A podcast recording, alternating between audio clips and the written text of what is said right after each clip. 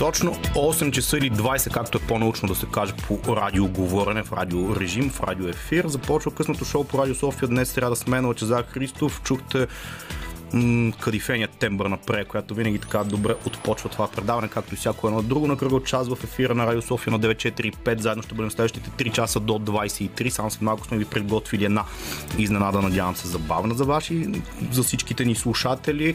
Преди това слушаме много хубава музика, която избирали ли Големинова Джак Саворет и след което Джеймс Блънт останете с нас. Заедно ще бъде ефира наш в следващите 3 часа. Радио София Късното шоу с Лъчезар Христов.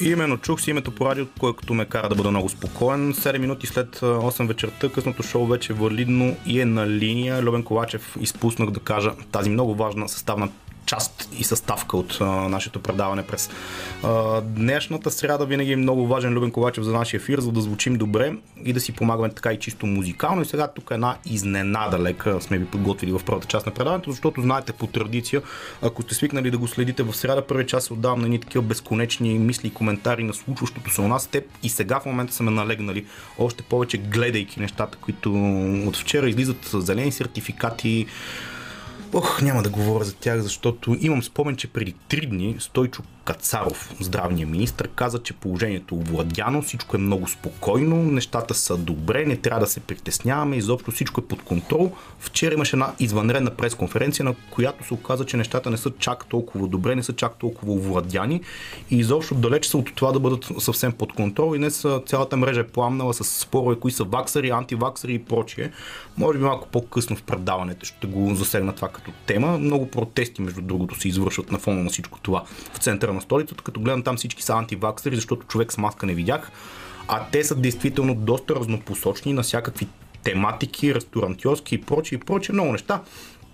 Интересно, хубаво е онова китайско какво беше поговорка или проклятие да живееш в интересно време. На нас това ни се отдава, но сега, без повече предисловие от моя страна, към новото лице, щях да кажа, нямаме камера, Диана Костова не е дошла да го заснеме и това ще се случи в един момент. Ще се Диана, ако ме слушаш, не ми се обиждай. Кристиан Илиев, добър вечер, добре дошъл тук в ефира на късното шоу. Ти сам ще се представиш, защото аз не съм хич по представянето, пък и ти се занимаваш с много неща, така че дам Open Mic, ти го знаеш най-добре какво значи това. Добър вечер, а, аз съм Кристиан Илиев. Добър вечер на нашите слушатели. Първо, а, изключително благодарен съм на Лъчо, че ме нарече изненада. Това никога не ми се случвало през живота ми. Ще мамо, видим, ако ме слушаш. Ще видим дали не съм бил голословен. Та, мамо, ако ме слушаш, да, да си направиш сметка. Второ, а, друго нещо, което ми хареса, а, радвам се, че не са дошли да снимат и да ми показват лицето.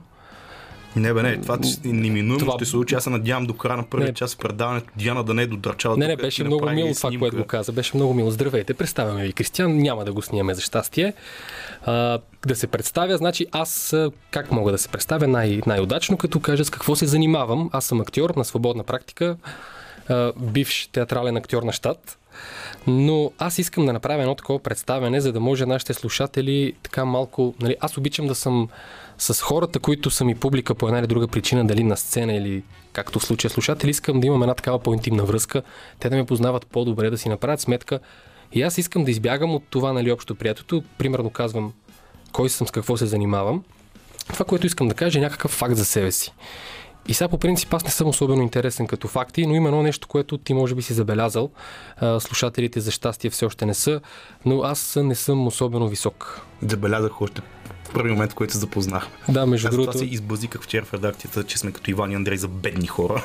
Да. това всички са обречени на тази съдба малко или много в радиоефира. Да, само че ако примерно той е, ти си, ако ти си Андрей или аз съм Иван, защото един е... То не знам кое е за комплимент аз също, между аз също, между другото. Та, и, идеята е, че ако ти си Иван, аз съм Андрей, примерно ти си Иван, аз съм Андрей в 6 клас, да речем, нещо е такова. Така, така, така си го виждам аз. Истината е, че аз а, това, че не съм особено висок в момента, не ми е чак такъв проблем, защото, нали, зрели хора сме, няма да казвам на колко години сме, но по-добре, вече, по-добре. Да, да, вече не ни се подигра чак до такава степен. Само, че, драги слушатели, вие можете ли да си представите за един човек, който не е особено висок, колко би могъл, Лъчо, ти можеш ли да си представиш в училище, в гимназията, колко тежко може да е за един човек, ако е нисък? Мога да си го представя, въпреки че мога да си представим по много други параграфи един човек да е по-различен от другите, как би било тежко. Е, да, ама тук навлизаме в някакви теми. Сега говорим конкретно за ръста, защото аз мога конкретно да ти дам кажи примери. Си, кажи, кажи си. Ми, те, те, са много хора, но при, примерно ако, ако започнем с, да речем с спорт, защото, нали, в училище спортът... Не си бил волейболист или баскетболист, мога да допусна. Да, обаче истината е, че ние като играехме баскетбол в училище, мен ме слагаха на врата. А знаеш ли къде ме слагаха, като играхме волейбол? Не. Не ме слагаха. Не, беше на резервната скамейка, там не... човек, който подава парцала да Даже и до там не ме пускаха. Аз просто си бях в някъде, в някакъв си мой свят, играх си мои неща, разбира се, както може да се досетите сам. Даже това продължи през абсолютно целия ми период в гимназията и фактически в 12 клас аз бях на 18 и вече имах шофьорска книжка което нали, супер яко, да. И аз бях, между другото, ако ме слушате, мои стари съученици, да си знаете. Да, бях да си първия... знаете, извинявайте, те прекъсвам, мога да се обадите да го поздравите на 029635650 за София и за страната съответно с код 02. Ако искате нещо да му кажете, в момента имате тази възможност, онова момче, което ви е дразнило в гимназията. А не, че нямахте тази възможност 5 години, но okay, да, може да звъннете. Аз бях първи от нашия клас, който имаше кола.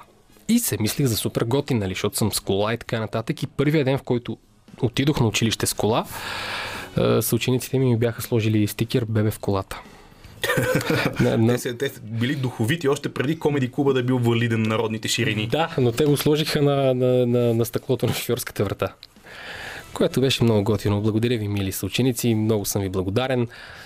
Но Та... ти се похвали извън ефир ми се похвали, че и с други спортове баяци се занимава през годините, така че самочувствието от онова дете, което са му лепели стикера по колата, би трябвало да се покачило покрай фитнес и каратето. Аз малко нямах, нямах избор. Аз, ако исках да бъда равен с хората и да оцеля, трябваше да се занимавам с бойни спортове и да, тренирам, даже все още тренирам кьокушин кай карате.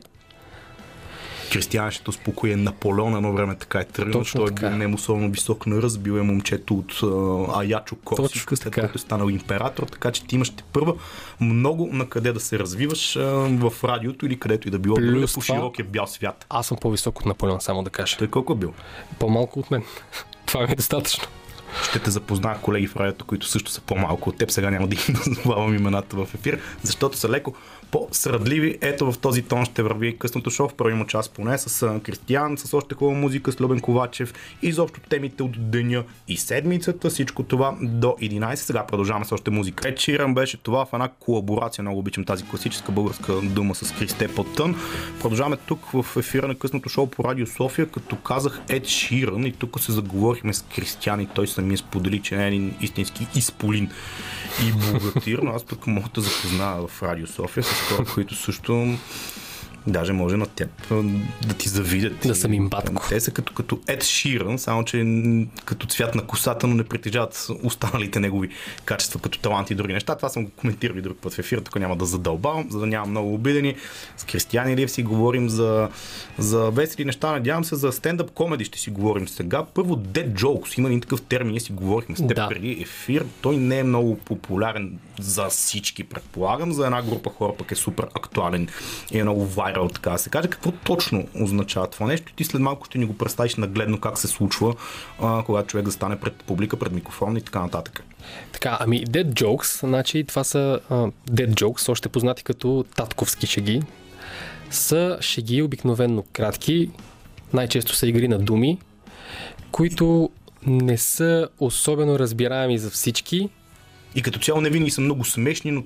И като цяло не винаги са много... На тях смешното им е това, че не са смешни. Имат някаква нали, завършена тъпота, която те кара да се смееш, от просто е тъпо. Да, има, има точно. Аз на това разчитам най-вече в живота си като цяло. И аз по принцип, затова даже нямам потенциал да запомня такива шеги. Аз ти казах извън ефир, аз вицове не помня, шеги не помня. Общо взето на темата вицове шеги, аз съм заседнал като Верасу, която е заседнала на български. Да, ама вече ще оправя Верасу. Тя в момента потъва, ама аз така потъвам, като почвам да се сещам спасяват, спасяват. за шегите, горе като този кораб се чувства. А, та иначе Dead Jokes, накратко, това са кратки шеги, които не всички разбират и понякога са глупави. Са, за мен това е окей, okay, защото аз по принцип така говоря. Аз съм свикнал да казвам кратки неща, не всички да ме разбират и много хора да си казват, християните си глупав. Може би са прави, може би не са, не знам. Но сега искам да дам пример за Dead Joke. Айде, слушаме. Така. Предупреждавам, че тя е малко черен хумор, по-чувствителните Не да не слушат, но да го знаят. Или пък 02-963-5650 свободни са да се включат със своите dead jokes и разбирането им по тяхната линия. Така, ето давам ти пример. Какво е казал бащата в родилния дом, след като е разбрал, че му се е родило момченце, задушено от пъпната си връв? Роди ми се син. Аз тук просто си мълче. Да, обикновено на хората им трябва малко време. Да, роди ми се син, да, защото... Да, така, да, да, да, да, да. Разбра да. го. Защо е син? Да, точно така. И защо пукната връв най-вероятно се е поусукала. Така точно така, да. Има Обяснявам за слушателите. Има и друг, примерно, тя наистина игра на думи, много тъпа шега. Например, Днес разбрах, че от Porsche най-сетне са пуснали модел, който аз мога да си позволя. Знаеш ли как се казва? Паранема. Тук играта на думи е ясна да. за хората, които знаят модела. Няма да го всъщност защо да не го изрекламираме. Панамера много хора от нашите слушатели, бих казал, че едва ли в момента има такъв, който може да си го позволи. Аз съм карал. Тествал, естествено, тествал съм. Не съм не, могъл не, да си я позволя. Си карал, защото ще се скараме. а, а, добър пример, точно, да. Ето, това е dead joke. Предполагам, разбрахте за какво става въпрос. А иначе относно комедията. Да, извиняй, да, затова ще да те питам малко по-сериозно да си поговорим как ти се пристрасти. Имаш ли представа дали подобен тип линия на хумора, dead jokes. А, при нас са малко привнесени от Запад, а, те са по-благозвучни на английски, Точно голямата така. си част и там играта на думи е доста по-отчетлива, отколкото да. у нас винаги може веднага да бъде схванато, като примера, който ми даде кой си на аха, да, нали, да, да. връв, но у нас как се котират тези шеги, по-отворени ли са вече за по-голяма част от хората или си има все пак една клика, които повече ги разбират и се интересуват и ам, тъкат по този стан, така да се каже. И ти изобщо как се хвърли във водите на стендъп комедито? Ами всъщност Dead Joke, Dead Joke баталите са нещо много популярно в Штатите. И даже по разни телевизионни предавания и по радиопредавания и по разни събития известни личности си правят батали по Dead Joke. Те да, сядат един срещу гледал друг. най-вече оттам знам за Точно нещо. така. И фактически условието е такова, казваш Dead Joke, ако опонента ти се засмее, ти го печелиш точка. Реално целта е да не се засмееш на шегата на опонента си. Тоест, колкото все пак по-смилаема шега и изработиш, колкото, толкова по-добре да, за теб, защото ако те гледат тъпо, значи не се е получило. Точно някъде. така, да. Трябва да, да иска да се засмее, но да се стиска и фактически затова е толкова гледаемо, понеже това е смешното. Да гледаш как на някой човек, примерно, му е супер смешно, дясното око почти му пада от смях, обаче устата му не мърда, само и само за точката.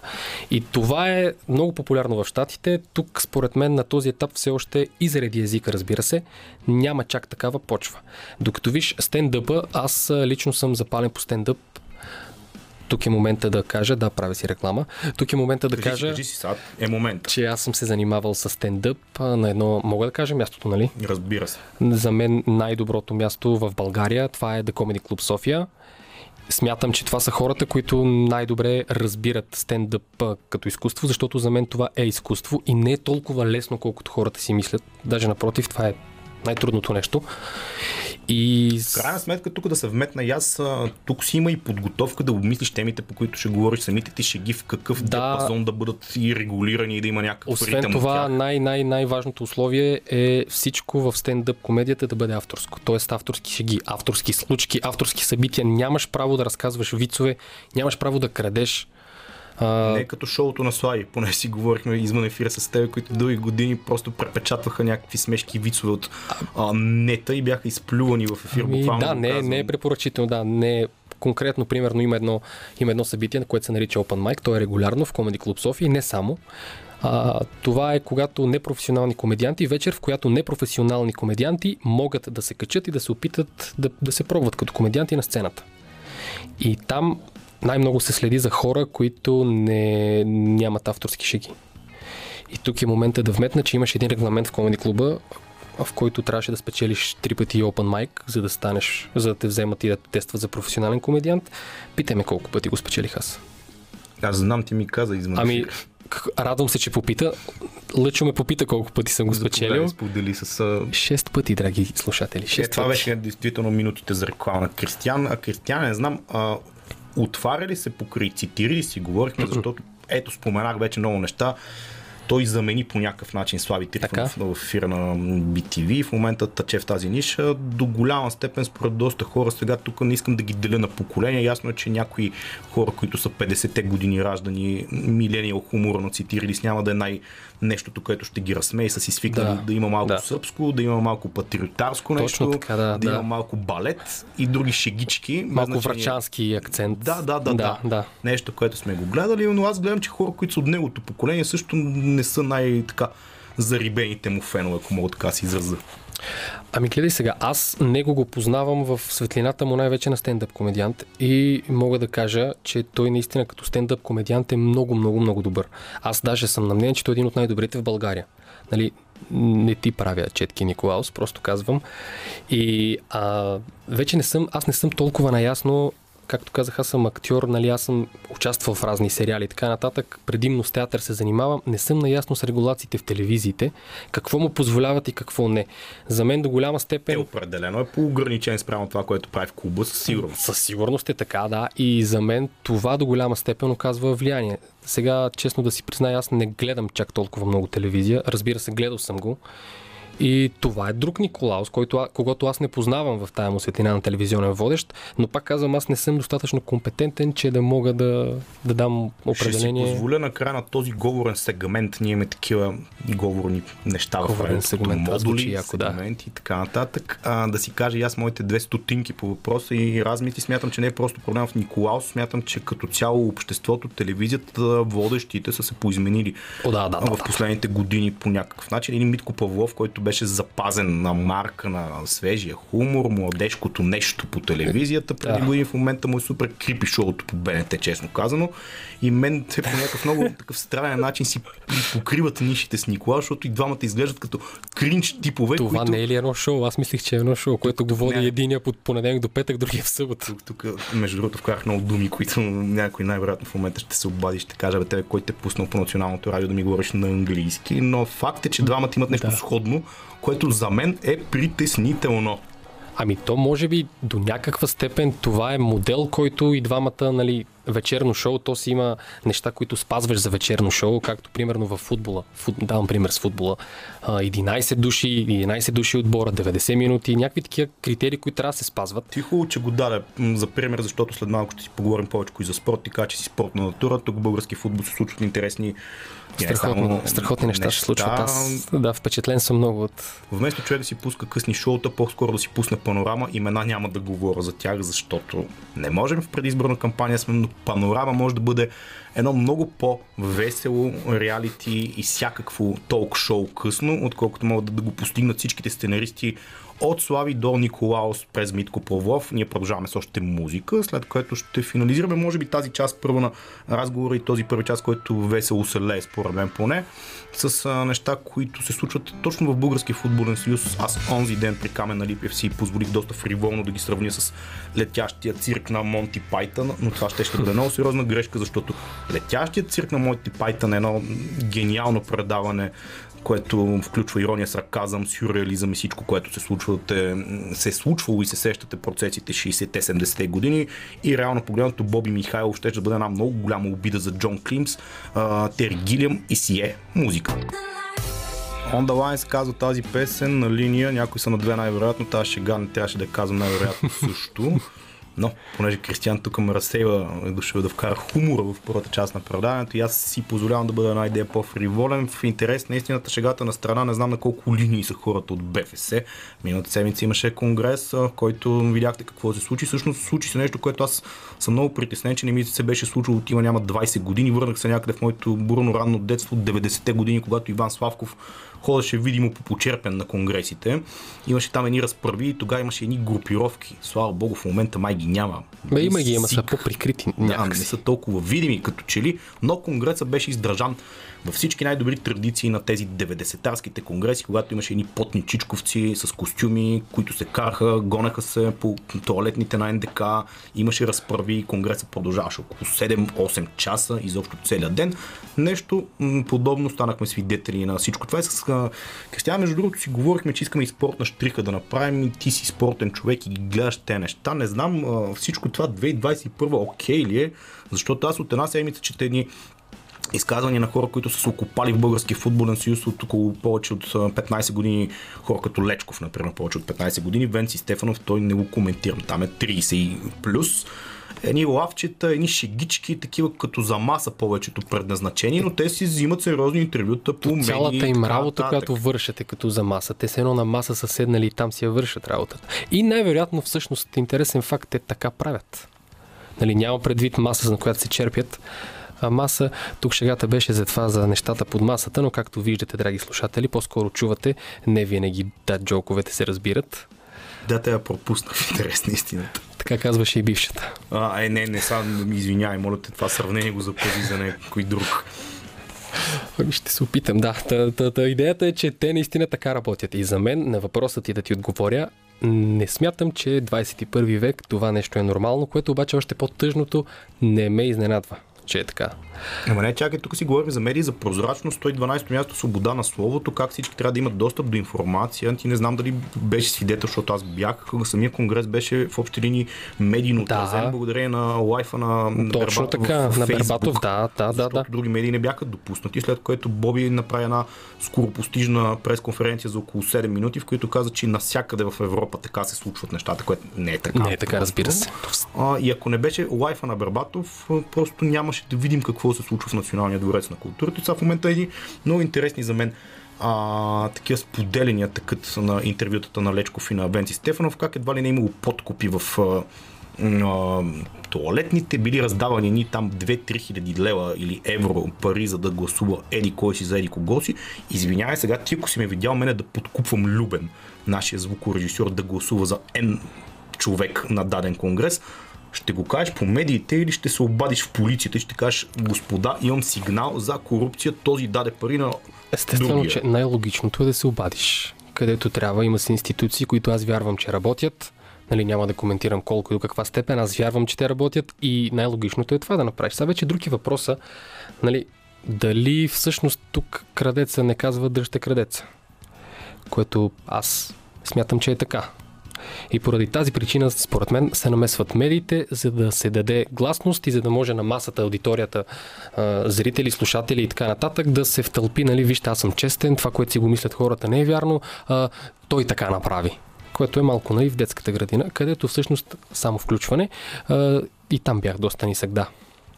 А още от малък си бил...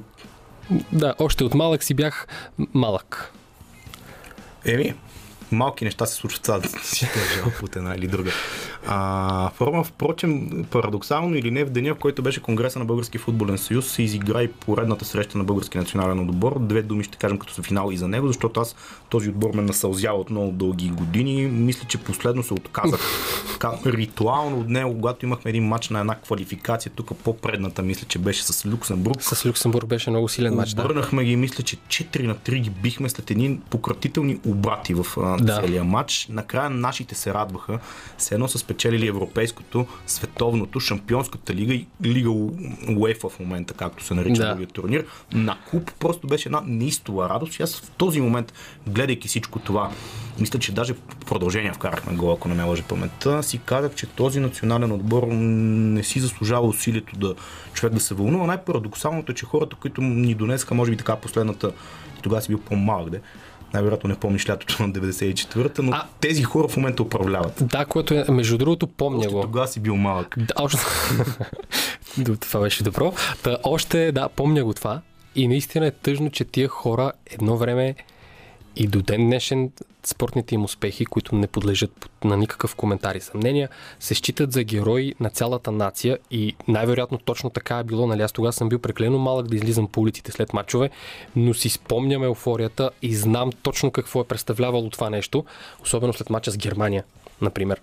И е някакси тъжно сега да ги виждаш тия хора в съвсем друга светлина и още по-тъжното е, че те го осъзнават. Не е да кажеш да е направил, например, грешка, някой да го е подвел и той да се пуснал по течението без да го иска и без да го осъзнава, осъзнавайки грешката си, да се опита да оправя нещата. Не, той знае. Той знае какъв е в очите на обществото, той знае какво прави нередно, но понеже това на него лично му носи някакви дивиденти за сметка на, на, на цял български футболен съюз, той продължава да си ги прави нещата и на него това му е окей. Това според мен е по-тъжното. А не това, че са тия хора конкретно, а че, че те го осъзнават. Най-тъпото е за мен и тук последно малко по-сериозно, че извън шегичките и нещата, които си говорим, така като сме седнали да гледаме някой мач на побира, мисля, че Български футболен съюз отдавна се превърнал още от времето на Славков най-вероятно, но в момента тази надежда, която имаше преди 15 години, те си изпокараха много грозно хора, които се познат от детството си тренирали да, като юноши заедно. Делили стаи заедно, са блекални, да, да, така, да. Нататък и така нататък. В момента половината не си говорят с другата половина. Този третия е скаран с петия, и знаеш другия не говори на някой друг. Знаеш ли кое ще е по-тъпото? Нали, окей, ти си се скарал. По една или друга причина, кой е прав, кой е крив, няма значение. Мен лично, примерно това като трети човек, като, като зрител на цялото нещо, пък изобщо не ме вълнува.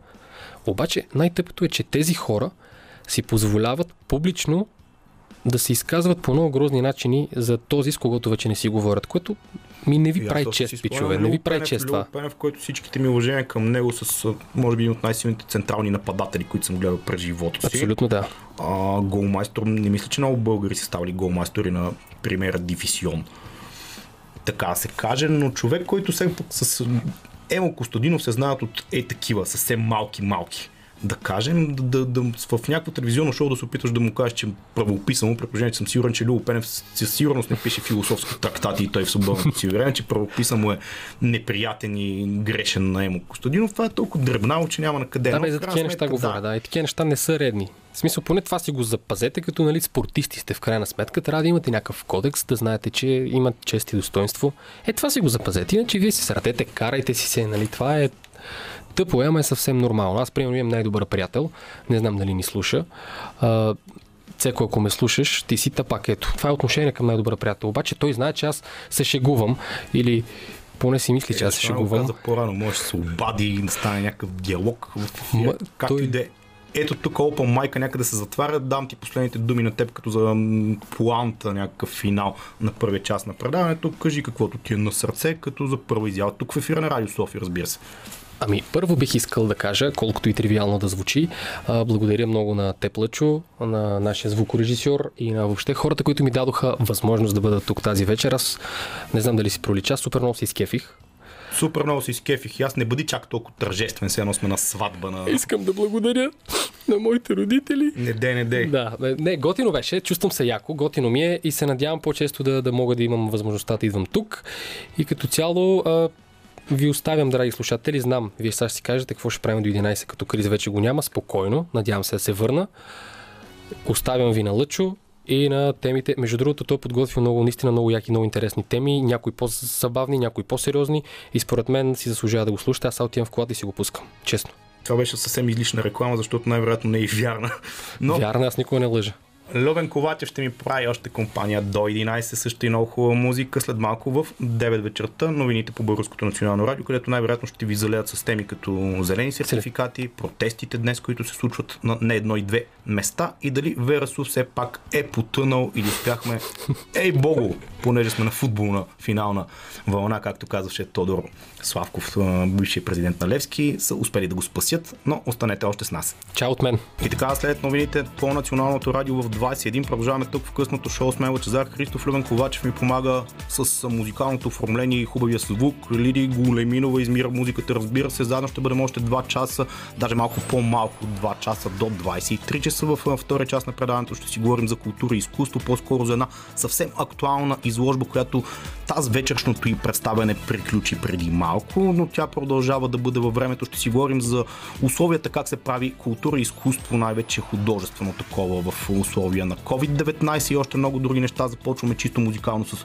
Джастин Тимбърлейк и Лени Кравиц. Идеално ми звучи на мен.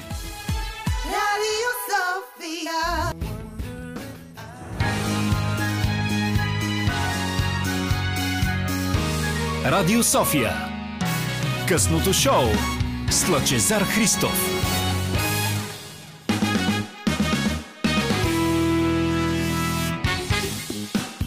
Точно 21 минути след 21 часа, как добре се напасват числата при нас. В късното шоу чух си аз името, навлизаме в втория част на предаването, където като лек дисонанс в по-доста веселата палитра, която се носеше първия част. Тук ще се опитаме малко да си поговорим не чак толкова по-сериозно, но да отговорим една тема за изкуството, което се случва на фона на тази нескончаема и несвършваща пандемия вече втора година. Отиваме как се случва то. Имаме повод, защото едно съвсем конкретно събитие се проведе днес време, дух и материя под този надслов. Днес в галерия Лик на, в София беше открита изложба на художника Божидар Димитров, с когото сега ще си поговорим малко и за нея конкретно, и за изкуството в ковидно време, и защо как се получават всичките тези неща. Добър вечер! Добър вечер! Ами първо, сега съвсем прясно към 8 часа тази вечер завърши първата част от изложбата. Как премина тя изобщо за самата церемония да ни разкажете и за самата идея, време, дух и материя звучи така любопитно. Ами, аз а, искам само да кажа, че преди малко се прибрах, имаше страшно много хора, любители, ценители на изкуството. Всъщност а, това е покана от прекрасната галерия Лик, да изложа моите картини, които съм рисувал в продължение на година, година и половина по време на тази COVID-пандемия. Тъй като много от хората на изкуството не можеха да представят нищо в галериите и стояха в своите ателиета. Така бях и аз и направеното през това време до сега а, изложих а, тази вечер под формата на един вернисаж в а, галерия Лик, а, в която бях поканен много отдавна, но поради тези условия се, а, се откри едва днес. А, дойдоха, както казах, много хора, ценители и аз показах 22-3 платна, рисувани точно в този период.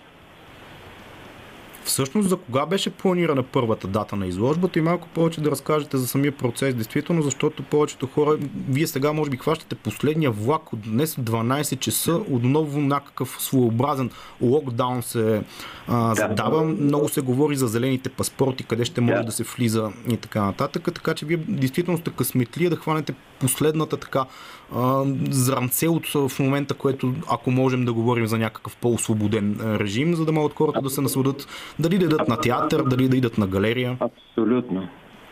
Да, ами какво да кажа?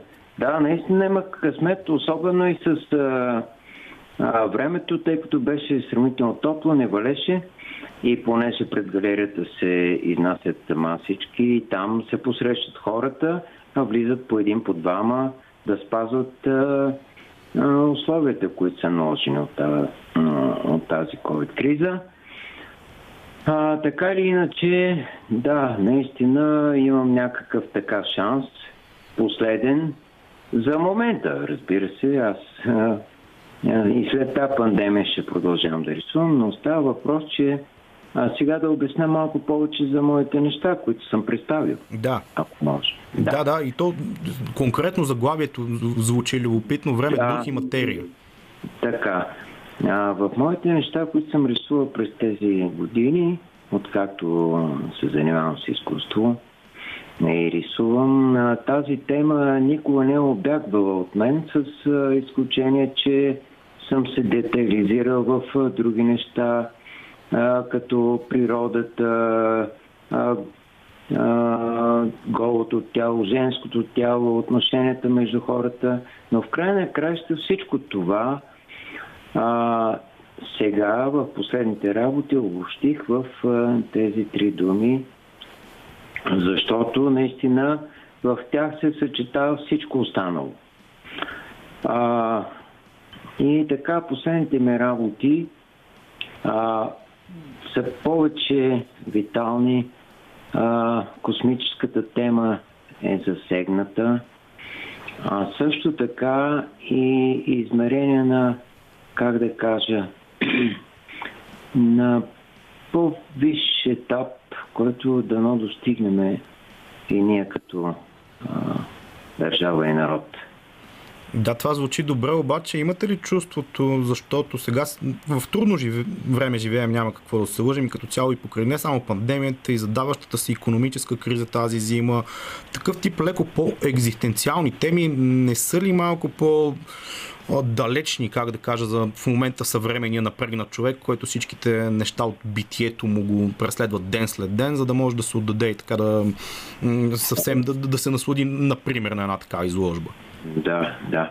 Ами, а, тази вечер се убедих, че а, хората, които дойдоха, а това са освен приятели, ценители на изкуство, а също така и колекционери и хора, които по принцип се имат отношение към изкуството и към а, м- тези категории, така да кажем, духовни, а, се оказа, че тези хора а, имат а, така глад за, за нещо подобно, а не това постоянно, което ги заобикаля от, а, от всички страни и ни а, прави да се дистанцираме, да се локализираме, какво ли не. А, и някак си видях, че тези хора за миг разтовариха от ежедневието. Ами това е много хубаво. В крайна сметка имаме нужда от такива, как се казва, острови на някакво такова отдалечаване от битието, което така или иначе е малко по-напрегнато в последно време. А, за сега приключваме този разговор, ще послушаме малко музика, след което отново ще се чуем, за да си поговорим малко действително по-общ разговор за вас самия и за условията, в които се случва изкуството 2021 година у нас, по света, в Европа и навсякъде в условията на COVID-19 пандемия, но преди всичко това музика. Бруно Марс тук слушаме в една колаборация, както стана по-ясно тази вечер. Аз много обичам тази българска дума с Андерсен Пак и Силк Соник. Продължаваме обаче да си говорим с художника Божидар Димитров за неговата изложба, която за тази вечер беше финализирана към 8 вечерта, но всъщност самото изслучване може да се случи някъде до 11 ноември, доколкото знам, нали? Така време, дух и материя се казва тя. До 9. До 9 ноември. Ноември, да.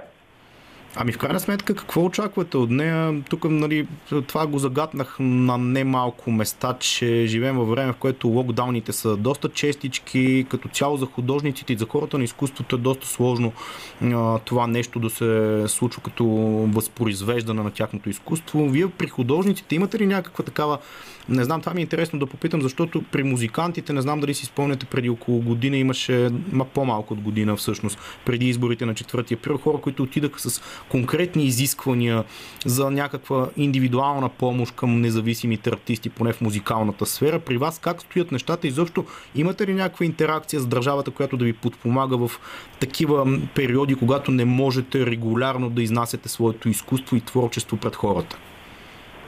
Ами, за съжаление, в България няма такава практика. А, обаче от другите страни съществуват а, технологии, по които се подпомагат артистите в подобни ситуации, както е COVID-пандемията. А, но, как да кажа, те, както във всички сфери на нашия живот, така и в сферата на изкуство, особено пък за художниците, както сме ние, а, е много трудно да се живее от изкуство, само така да кажа.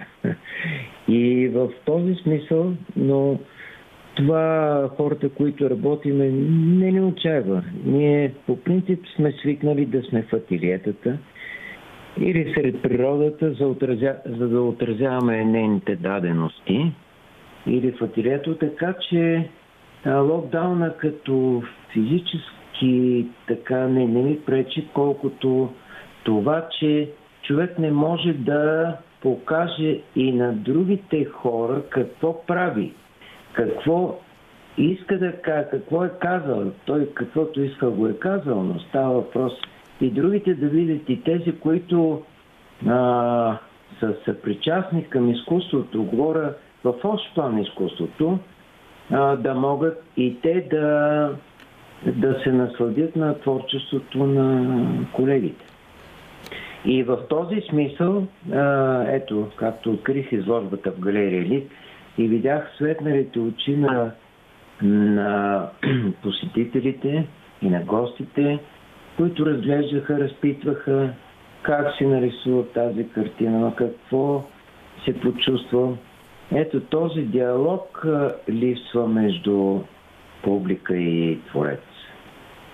В тази връзка да кажем две думи за вас като самостоятелен артист. Вие сте имали самостоятелни изложби у нас и в чужбина, в редица места и в столицата в Шератон, Дома на архитектите, в уето на театър Сълза и смях, в театър София, в зала България, както и в редица места по света, като Берлин, Цюрих, Лондон, в Сингапур също така. Точно така, да, така е, така е. В продължение на годините аз съм имал такива изложби и а, всичко това е допринесло за обогатяването ми като, а, като светоглед, за да отразявам все нови и нови неща в моите картини. Така че а, през годините винаги съм имал периоди, в които съм наблягал на едно или на друго, видяно по различни краища на света, а също така и действителността у нас тъй като аз съм завършил технически институт, а не на художествена академия, а, един мой професор казваше, а, по-добре казва да сте човек сред дърветата, отколкото дърво сред хората. Аз това го запомних. Да. А, сега, а сега, когато се срещнах с а, а, моите гости, видях, че м, едно взаимно, така диалогично и, и съвсем откровенно отношение един към друг, което ме радва. В тази връзка, ако разширим малко разговора за изкуството, понеже сте би попътувал така в чужбина и сте предлагали свои изложби на редица различни държави в различни континенти, да. какво в момента, ако така да не упростявам разговора, но какво е вървежно, защото много се говори за съвременното изкуство, за това, което какво би могло да бъде изкуство и даже тук някой мой приятел скоро се беше пошегувал, че ако нещо е достатъчно грозно да го нарисуваш сам, значи то е съвременно изкуство, докато вашите творби малко или много са по-класически, така насочени. Каква е посоката в този ход? Да, ами, а какво да кажа, тенденциите в в изобразителното изкуство винаги са се променили и в различни краища на света различни автори интерпретират и правят се нови и нови, използват нови техники, нова визия в, в излагането си на, на своите творби. И това е неминуемо. Ние не можем само да а, нали, Основата е Да Винчи, Сюра, импресионисти, но винаги ще идват и нови и нови течения, както и сега има. Аз дори се възхищавам на много млади а, творци, които са в България. Разбира се, още не са толкова известни, но много талантливи. И със, своите, така, но, със своето новаторство би трябвало да, да излизат и навън, защото винаги съм го казвал, когато съм откривал изложба навън, че а, изкуството е моста, който ни обединява като народи, като нации. А, добре, като за финал на този разговор ви обявихте до ноември е изложбата. Какви са надеждите ви като посещаемо? Все пак се затягат мерките, нови зелени сертификати и така нататък. Предполагам, че това всичко би утежнило леко ситуацията, но и финални думи за вас какво предстои като някакви планове, доколкото могат да, да бъдат кон- конкретни и реални, а не имагинерни на фона на нещото, в което живеем в момента. Разбирам. И така, да. Разбирам. Ами, а, какво да кажа, до 9 е изложбата. Аз се надявам, че цялото утре, което става с тези сертификати, да, ще влизат хора, но трябва да са с този сертификат, дори е, галеристката и тя беше леко притеснена, но каза въпреки всичко, нали, отварям и не, все пак хората, които искат да видят, да видят тези неща. А другото, което за бъдеще тъй като аз продължавам с моите проекти. Да, вие сам а, казахте, че сте в ателието и рисувате. В крайна сметка кризата няма да ви откаже да си правите нещата. Абсолютно, напротив. Тя все повече ме а, задълбава да, да мисля върху все по-нови състояния на човешкия дух. И затова духа и материята с, с едино свързани. А за моите бъдещи планове за до година, дай Боже, тази пандемия, пандемия вече да отминава. А, имам покана за Скопие от една кураторка и а, за едно гостуване в Торонто.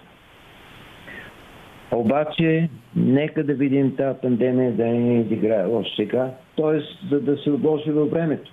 Но все пак това са за, за момента а, моите така планове. Ами аз успех ви желая и с настоящата изложба, и с пътуванията с Копия, Торонто, доста разнопосочни дестинации. Дай, Едната, да. Дай Боже да стане, да.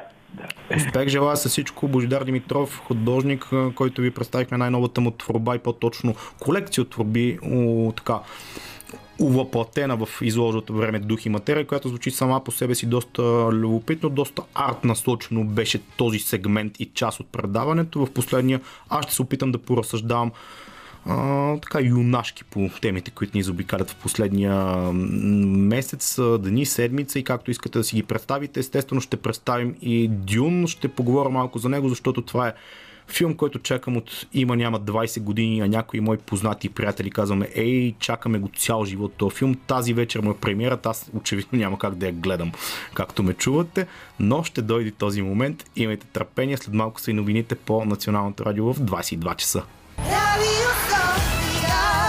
Неусетно отминаха и новините по Българското национално радио в 22 часа. Естествено с всичко най-актуално и акуратно през днешния ден. Той беше богат на събития, богати на събития с всички последни дни, защото, както си говорихме, по-рано за тези китайски така, вметки за проклятия, послания, поговорки и прочие. Те ни съпътстват и действително живеем в доста интересно време, в което всеки изминал ден се случва нещо ново, нещо интересно, нещо актуално. Ние тук влизаме в най-приятните часове на късното шоу след 10, малко по-лежерно, малко по-приятно. Ghost Town, въпреки че София в момента точно на такъв неприлича, но нека да видим следващите дни какво ще ни донесат.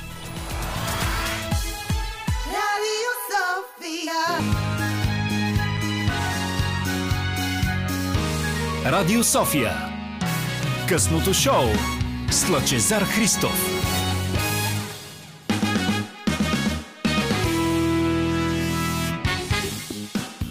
По принцип, след 10 всяка среда съм свикнал да си говорим за доста по-приятни неща от а, това, за което ще стане дума в следващите минути, но то няма как да бъде по-различно от новината на днешния следобед, а именно, че всички ученици, включително от подготвителните групи в София и няколко общини в области, като например Видин, Габрово, Кюстендил, Монтана и Перник, минават на онлайн обучение, буквално включено от утре многото мерки, които бяха въведени вчера в една пресконференция, която Стойчо Кацаров даде късния след обед, новите мерки, говоря най-вече за зелените сертификати, разбира се, включително от тази вечер, след 12 часа вечерта, в много обществени места. В началото имаше една такава лека неяснота. Беше споменато и обществения транспорт, метрото. В крайна сметка се оказва, че към момента тези, да ги наречем, обществени институции няма да бъдат засегнати, но не се знае до кога ще бъде. Учениците доста така, следейки социалните мрежи и медии, м- така върли реакции виждам сред хората, което е съвсем нормално. В крайна сметка, не знам дали си спомняте, буквално в рамките на една седмица Стойчо Кацаров даде няколко пресконференции, в които ту твърдеше, че всичко е под контрол ту твърдеше, че всичко м- така почваме да наближаваме поредната вълна, въпреки че това, следейки статистиката, най-просто един човек може да си направи такава сметка, като погледне статистиката и покачването на броя на новозаразени през изминалите няколко седмици и може да си направи сметката на бързичко, че положението не е било твърде в контрол още от много-много отдавна, бих казал месец-два по-назад, защото още в края на лятото се говореше за поредната вълна, тогава защо не бяха взети мерките, аз нямам никаква представа, Но в крайна сметка това, което се случва в изминалите 24 часа и полемиката в нашето общество, най-вече в интернет, разбира се, защото там се води полемиката в последните повече от 15 години, е супер разделение на фона на това, че всички казват, че трябва да минем през кризата заедно, обединени. Аз това нещо определено не го виждам, защото по-сериозно разделение от това, което се случва в момента. Не съм забелязвал от началото на самата криза и тук ако върнем някак си лентата назад и си спомним какво беше още миналата година в началото на самата криза, март-април месец 2020 година, въпреки че самия вирус съвсем доказано на научно, мащабно и глобално ниво е започнал в Китай още есените месеци, и то не се знае точно кои са есените месеци на 2019 година. Първите данни бяха декември 2019 година. Първите неща, които сигнализираха световната общественост относно COVID-19 кризата бяха в на Китай през 2020 година. При нас стигна малко по-късничко. Помните в началото какво беше, предполагам. А, тогава имаше едни такива оперативни щабове с един генерал с униформа, който излизаше по, поне по три пъти на денонощие, сутрин, след обед и вечер, в който тези а, брифинги, ако мога така да ги нарека, защото те дори не бяха брифинги. То беше едно такова през изложение на въпросния генерал, в който той се хубаво накарваше и навикваше хората. Имаше едни такива мракобесни прогнози за чували, и тук чували с трупове, разбира се, и тук говорим за съвсем генезиса на самата болест, която беше тогава пролетта на миналата година. А, когато положението далеч не беше чак толкова сериозно определено и може според мен да бъде доста по-добре контролирано, а не с някакво размахване на пръст от медиите, с някакво каране, след което се появи някакво такова успокоение, леко имагинерно може би, лятото на миналата година, когато случаите бяха по-намалели, много хора си казаха, това вече го няма, разминахме се, както винаги тук още по то друживко време се принизявахме, помните ги онези години, така се опитвахме да се снешим и бурята да отмине, а ние така да се направим на разсеяни и да наклоним главичка. В крайна сметка се оказа, че това нещо няма как да се случи, поне с а, нещо така медицински обословено като COVID-19. Кризата. Миналата есен, октомври, ноември, някаква реминисценция получавам, беше същото положение, много лошо от към новозаразени, пак имаше по 5000 случаи, пак имаше локдауни, въпреки че в момента този при нас локдаун е полулокдаун, защото зелените сертификати, нека видим какво ще доведат и те, но отново се делим на антиваксари и ваксари, което за мен също е супер нелепо. Аз ги разбирам и двете гледни точки. Много естествено е един човек, който не е медицински образован, да бъде разколебан, неща, които му се вменяват на държавническо, на експертно или на всякакво ниво, той да не ги възприеме веднага, да изчака малко така. Дори чисто по-български да поизчака да види какво ще се случи с целият процес, но ако се сравняваме действително с целия така европейски, а и не само европейски свят, в Съединените щати виждате какво се случва, всякакви концертни изяви са на съвсем открити начала. US Open, който се проведе преди по-малко от два месеца, беше абсолютно присъствено стадиона Артър Еш, който е най-големия в света за тенис, беше пълен, пръскаше се по шевовете. И тези хора очевидно са минали през вакцинацията, очевидно не са били антиваксари очевидно техният живот върви в едно по-нормално русло, но това, което аз опитам да обясня и да го обвържа с родната действителност е, че няма как, минавайки през целият този период, който го преодоляхме от миналата пролет, и от сега тук политически естествено не мога да говоря, защото сме в предизборна кампания и не мога да упоменавам имена, но през всичките процеси и различните правителства, които минахме и преживяхме тяхното управление в кавички на кризата, видяхме, че тяхното управление на кризата е просто едно неуправление, дезинформация, пускане на всякакви хора като Мангуров по медиите, които крещат едни неща, които надъхват точно тази крайна а, така, клика от нашето общество, които са не много а, трудни за така да бъдат податливи на някакви такива мнения и да кажат ми не, той човек е прав. Как? В момента в Европа, реално погледнато, като казвам Европа, това като ареал го разширявам, защото на Балканите сме ние и Румъния, Русия, която дори не е в Европейския съюз. Това са държавите, които говорят за локдаун, за нови ограничителни мерки, за N на брой хиляди заразени и новозаразени на денонощие. В Западна Европа това нещо към момента поне е минало. Хората отварят навсякъде на Западна Европа, отварят заведения, отварят обществен завод, живот, отварят абсолютно всичко като нормалност и случване на живеенето, което беше до преди 2019 година и го правят точно на базата, че там обществото в абсолютно всички западноевропейски държави е вакцинирано на 70-80%, но предполагам, че там не са имали такъв тип гледки, каквито ние бяхме свидетели тук на родна почва на миналата коледа и нова година, когато първата пратка от ваксините беше докарана тук в София. След това по съвместно и в а, цялата България, в едни такива камиончета за кремвирши и прочие, прочие неща, които просто ме навяват нали, на тъжната констатация, че м- очевидно, ако на държавническо ниво няма този изчистен и бистър поглед как да се случат нещата като кореспонденция по някакъв начин и интеракция между правителството, здравните власти и обществото от една страна, а, това няма как да се случи, защото винаги ще има скептицизъм, винаги ще казват, бе тук Бил Гейт ще ни чипира, което е супер нелепо, разбира се, ако не искаш да се вакцинира за това нещо, трябва да си доста елементарен човек като цяло, но в крайна сметка 20% като вакцинация в целия Европейски съюз, първи по смъртност в Европейския съюз и едни от първите в света. Всичко това са нерадостни факти, които ни заливат и не смятам, че ще отминат сега, ако хората не си дадат сметка, че по някакъв начин трябва да го променят това нещо. И това го казвам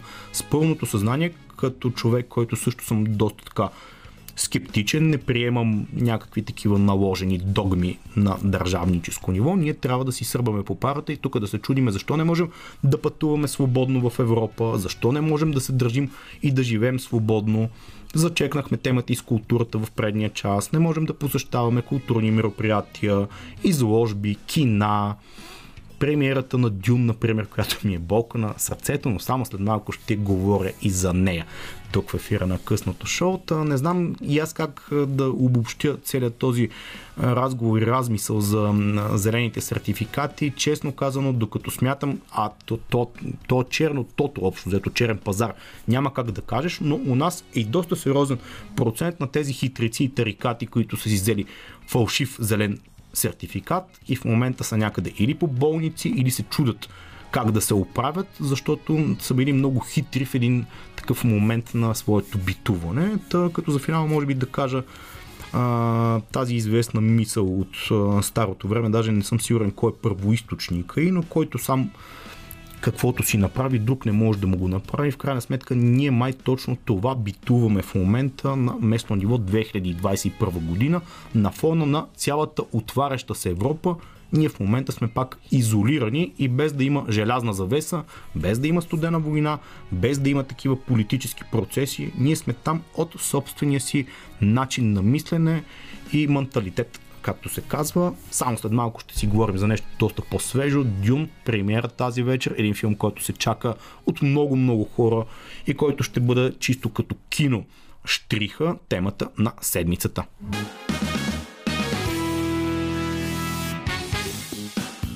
Джин Моник с Slow Cinema, колко тематично и добре се връзва това парче с това, за което ще си кажем такова накратко в следващите минути. Slow Cinema мен много ми се ходи на кино, честно казано, и то точно тази вечер ти да видиш, защото тази вечер е премиерът 20 октомври на един филм, който много хора от моето поколение, много хора по-стари от моето поколение, предполагам, че и такива, които са по-млади от мен, чакат с нетърпение, защото Дюн Дюн на Дени Вилньов се задава с Софийска премиера тази вечер, нещо, което ще бъде и тема на предаването Киното и градът през тази а, тази неделя, честно казано, с Зузия Спарухова и с Благой Иванов ще си говорим за този филм.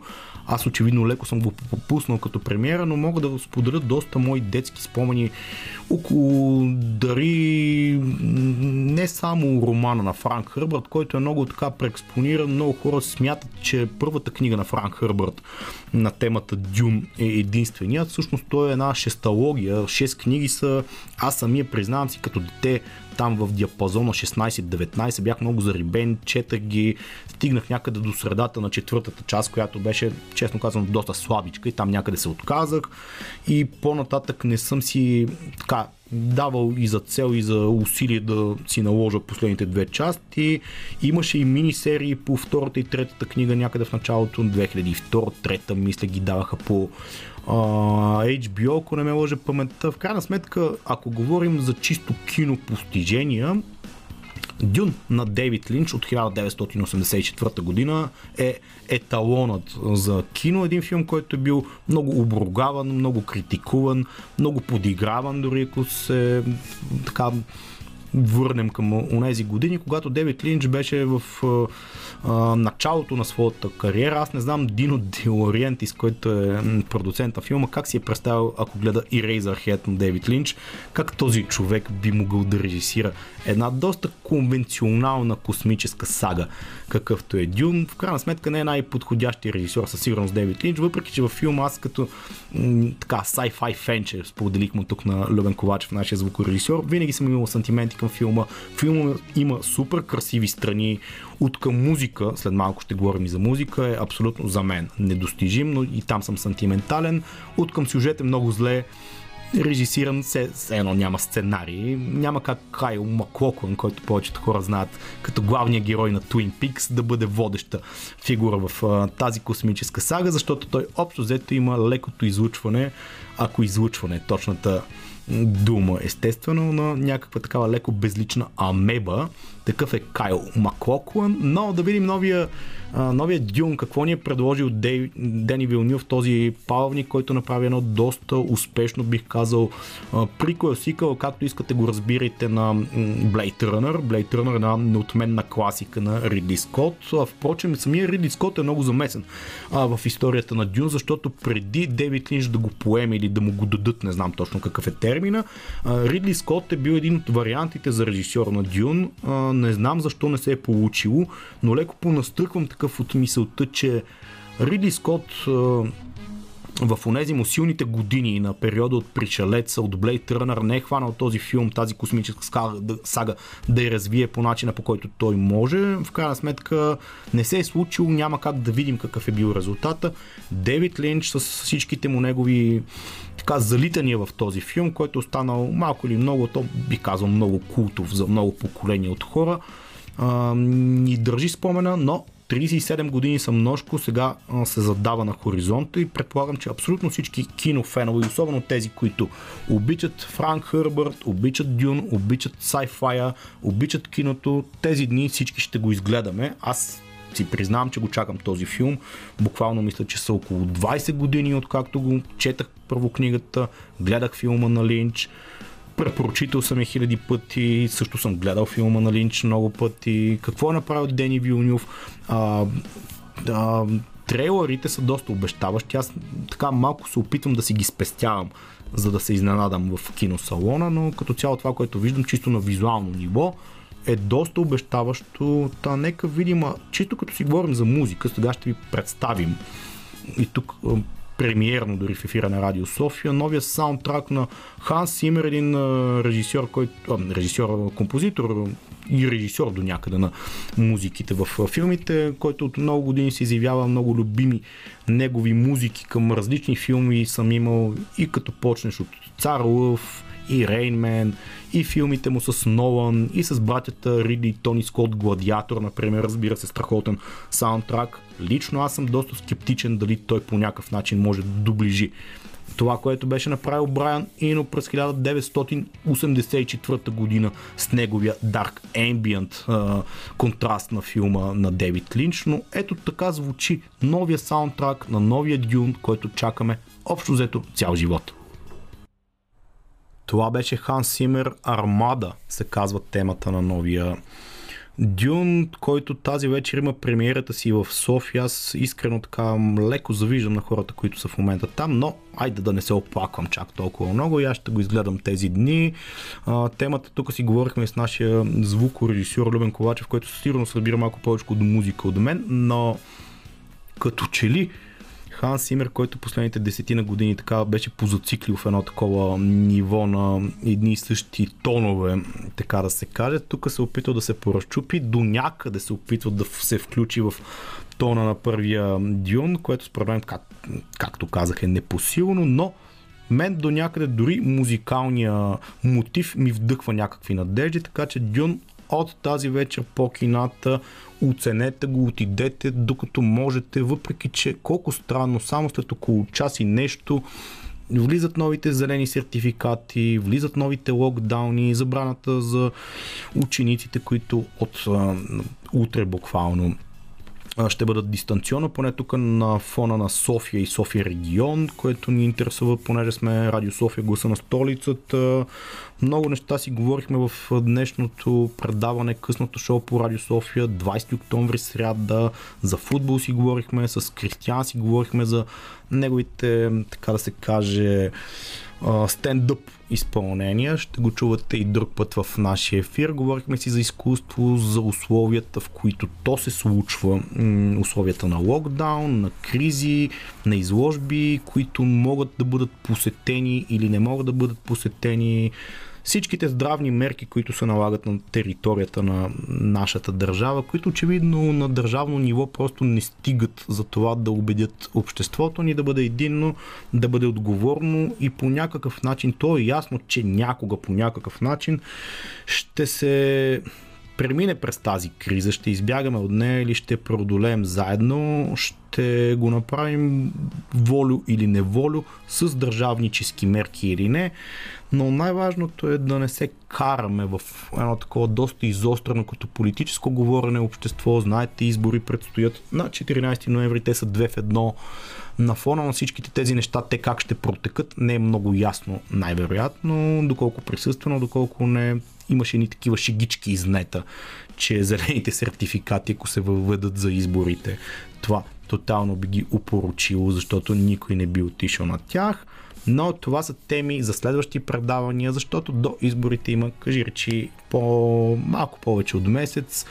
А, това, това като че ли беше всичко за днешното издание на късното шоу на 20 октомври през тази година. Поне времето може да се похвалим, че ни зарада през тази седмица. Доста по- Слънчево, приятно, приветливо и топличко спрямо лондонското от миналата седмица. Аз бях и продължавам да бъда Лъчезар Христов, Любен Ковачев и Лили Големинова ми помагаха с музикалното и звуковото оформление. Заедно ще бъдем и другата среда с още любопитни неща. До тогава не се кахарете, както се казва. Бъдете отговорни, бъдете живи и здрави и се пазете най-вече себе си и близките си с още хубава музика и след като изгледаме Дюн, разбира се, през следващите дни, ще се чуем и другата сряда. Лека и приятна вечер!